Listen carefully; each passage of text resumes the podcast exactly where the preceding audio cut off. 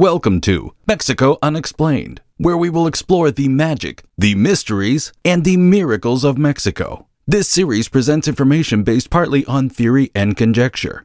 The podcaster's purpose is to suggest some possible explanation, but not necessarily the only ones to the subjects we will examine. Here is your host, Robert Bitto. Welcome.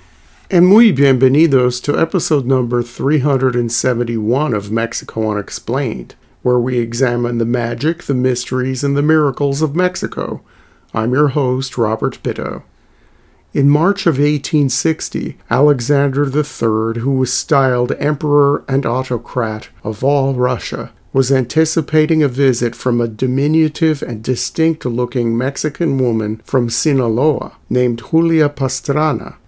His Imperial Majesty, along with his subjects and most of Europe at the time, were curious to be in the presence of this young Mexican woman, who was sure to amaze them with her appearance and delight them with her beautiful voice. The performance before the royal court in Russia was not to be, however, as this woman's life was cut short by tragedy. Julia was no stranger to tragedy, though, as she experienced much of it in her brief but amazing life. Although most Mexicans in the 21st century have never heard of Julia Pastrana, she was undoubtedly the most famous Mexican woman in the world in the mid-1800s. This is the story of the life and times of Julia Pastrana, Mexico's ape woman. Pastrana was born in August of 1834, somewhere in the Sierras of the state of Sinaloa.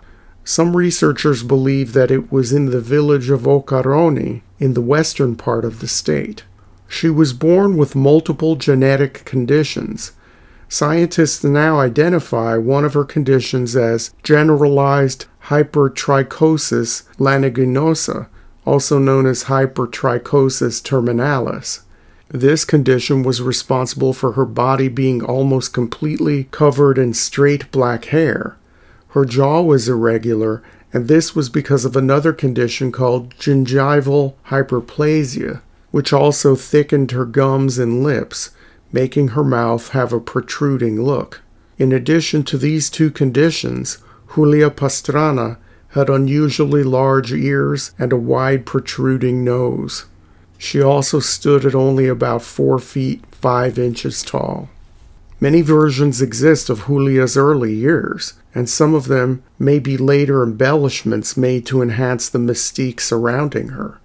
Many sources claim that she was indigenous, even stating that Julia was either Yaqui or Mayo. One source cited claimed that she belonged to a semi-nomadic people which roamed the mountains and deserts near the U.S.-Mexico border. In the literature that came out later in her life, it was claimed that the tribe Julia belonged to was called the Root Diggers. These people were supposedly more ape-like than human, and they lived in caves. According to this version of Pastrana's origins, a Mexican woman only known as Señora Espinosa was kidnapped by members of the Root Digger tribe and held captive in one of the tribe's caves. When Espinosa was able to evade her captors and escape the cave, she took the young Julia with her.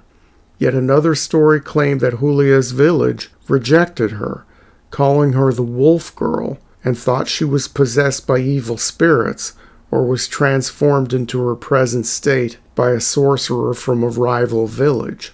Whatever the true story may be, it is known that Julia lived with her mother until her mother passed away, at which time she began living with her uncle. Her uncle, by all credible accounts, then sold her to a circus. In her early teens, she was rescued from the circus by the governor of Sinaloa at the time, a man named Pedro Sánchez, and would live with the governor's family in Culiacán. While with the Sánchez family, Julia lived the life of upper-class Mexican privilege. She even had private tutors and learned how to speak French and English, and also received training in singing, eventually singing opera as a mezzo-soprano. She lived in the Sánchez home until the age of 20. In the year 1854, a customs official from Mazatlán named Francisco Sepúlveda purchased Julia from the Sánchez family and took her on the road doing song and dance shows in Guadalajara, Mexico City, and Veracruz. According to one account, it was a few months into her new life of touring when Julia and Sepúlveda went to New Orleans and met up with Theodore Lent, who would partner with them to promote Julia in the United States. It was on a trip to Baltimore when Theodore Lent and Julia eloped, and Lent then took over managing Julia's career. It was while touring the U.S., appearing at freak shows, sideshows, and dance venues when Julia became famous and her popularity began to soar. While on the road, she had many names: the Bear Woman, the Baboon Lady, the Hairy Woman, the Ape Woman, the Animal-Human Hybrid, the Nondescript, and the Ugliest Woman in the World. As some circus venues had their token bearded lady, Julia Pastrana was rarely advertised as such because her looks went beyond the norm of ordinary freak show fare. Her peculiar set of conditions attracted the attention of medical professionals and scientists. Julia's manager and husband, Theodore Lent, encouraged curious doctors and academics to examine her so that expert opinions and statements made to the press would enhance Julia's aura of mystery and lead to an increase in her popularity. Famous New York surgeon Alexander B. Mott publicly declared that Julia was a cross between a human and an orangutan. The fact that orangutans are native to the jungles of Southeast Asia and have no connection to Mexico didn't seem to factor into this bizarre diagnosis. Others declared that she was a distinct species of human, while different medical examiners stated that Julia was simply a deformed Indian woman. The most famous natural scientist of the 19th century, Charles Darwin of Theory of Evolution fame, even chimed in, but after Julia's death. Some sources claim that Darwin examined her while alive, but in truth he never met her in person, nor did he ever see her body after death. Darwin stated, quote, "Julia Pastrana, a Spanish dancer, was a remarkably fine woman, but she had a thick masculine beard and a hairy forehead. She was photographed and her stuffed skin was exhibited as a show. But what concerns us is that she had in both the upper and lower jaw an irregular double set of teeth, one row being placed within the other, of which Dr. Perland took a cast. From the redundancy of the teeth, her mouth projected, and her face had a gorilla-like appearance." End quote. It's doubtful that Darwin even saw this alleged cast of teeth. Pastrana's condition of gingival hyperplasia, or overgrown gums, caused her mouth to jut out, giving her lower face the appearance of a primate. The multiple rows of teeth condition seemed to have just been a rumor, perhaps perpetuated while Pastrana was alive, once again, to add to her mystique in hopes of increasing her popularity. In the late 1850s, Lent and Pastrana did a grand tour of Europe, playing to sold-out venues. In 1857, at Regent's Gallery in London, she performed 3 times a day, always singing in Spanish and doing traditional Mexican dances. The couple would cross the continent and tour Germany and various cities in the Austro-Hungarian Empire before heading off to Moscow. It was in Vienna where Julia made friends with some important performers and showmen. Among them was Austrian circus owner Hermann Otto. In his book Fahrend Volk, or Traveling People, he has this to say about Julia Pastrana, quote, "She was a monster to the whole world, an abnormality put on display for money, someone who had been taught a few artistic turns like a trained animal.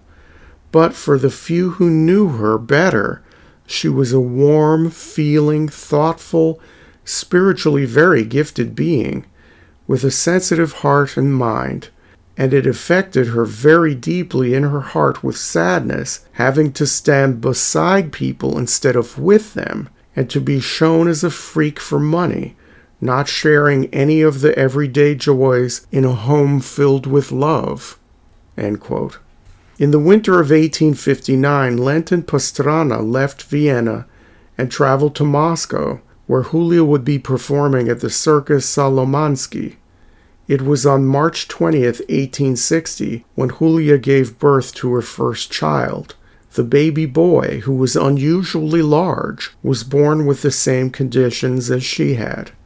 The baby died almost immediately, and Julia remained hospitalized after the birth. She would die a few days later, and her official cause of death was determined to be peritonitis, which was a complication brought on by a difficult childbirth. While Julia spent those last few days of her life in the Russian hospital, her husband, Theodore Lent, sold tickets to view her in her hospital bed. There was a line out the door. After Julia Pastrana's death, Theodore Lent sold her body and their son's body to Moscow University professor Dr. Sukolov, who invented an embalming technique that combined mummification with taxidermy. After seeing how well preserved the bodies were and what a popular attraction Julia still was after death, Lent bought the bodies back from the professor and began exhibiting them throughout Europe at various circuses and freak shows. In 1862, Julia and the boy were on display for quite some time in London, and the cost to see them was 1 shilling. While Theodore Lent was in Carlsbad, a city in the modern-day Czech Republic, he met a woman named Marie Bartel with similar conditions to Julia's. He married her and started passing her off as Julia's younger sister, even billing her as Señora Pastrana. The two eventually retired to St. Petersburg, Russia. Soon after they moved there, Lent began exhibiting very bizarre behaviors. Marie Bartel eventually had him committed, and Lent later died in a Russian insane asylum. Marie returned to Carlsbad with the taxidermied bodies of Julia and her son, and rented them out to fairs, sideshows, and chambers of horror throughout Germany and Austria-Hungary. It's unknown when Marie Bartel, a.k.a. Zenora Pastrana, died, but by the early 1920s, the bodies were owned by an American who was living in Berlin. In 1921, the American sold them to a man named Håkon Lund, who owned the largest freak show in Norway.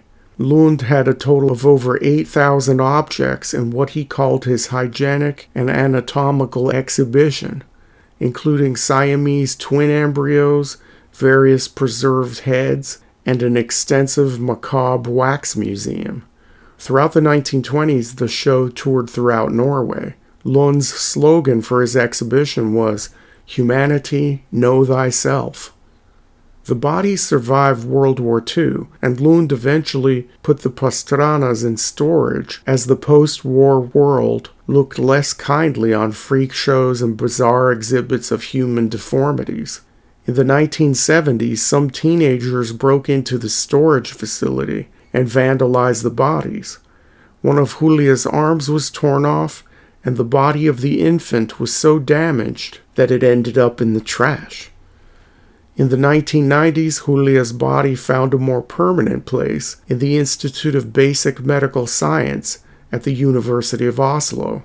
In the year 2005, a Mexican artist named Laura Anderson Barbata, who was doing a residency in Norway, was moved by Julia Pastrana's story.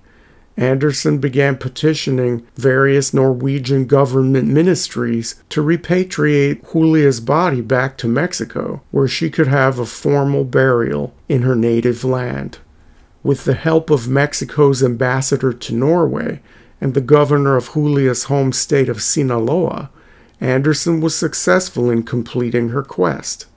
In February of 2013, in a white coffin covered in white roses, Julia Pastrana was laid to rest in the town of Sinaloa de Leyva, near where she was born. Although troubling and disturbing, the Julia Pastrana story had a happier ending than anything Julia could have ever imagined or expected while she was alive. May she rest in peace. Thank you once again for listening to another episode of Mexico Unexplained. Remember to like and subscribe to us on YouTube and follow us on Twitter and TikTok. Tell your friends by sharing these shows with others. Please go to our website, MexicoUnexplained.com, for references, illustrations, and for free access to transcripts of past shows. Please visit Amazon.com to purchase the books, Mexico Unexplained and Mexican Monsters, to get hard copies of the magic, the mysteries, and the miracles of Mexico. We appreciate your kind attention once again, and until next time, thank you and gracias. Thank you for listening to another episode of Mexico Unexplained with host Robert Bitto.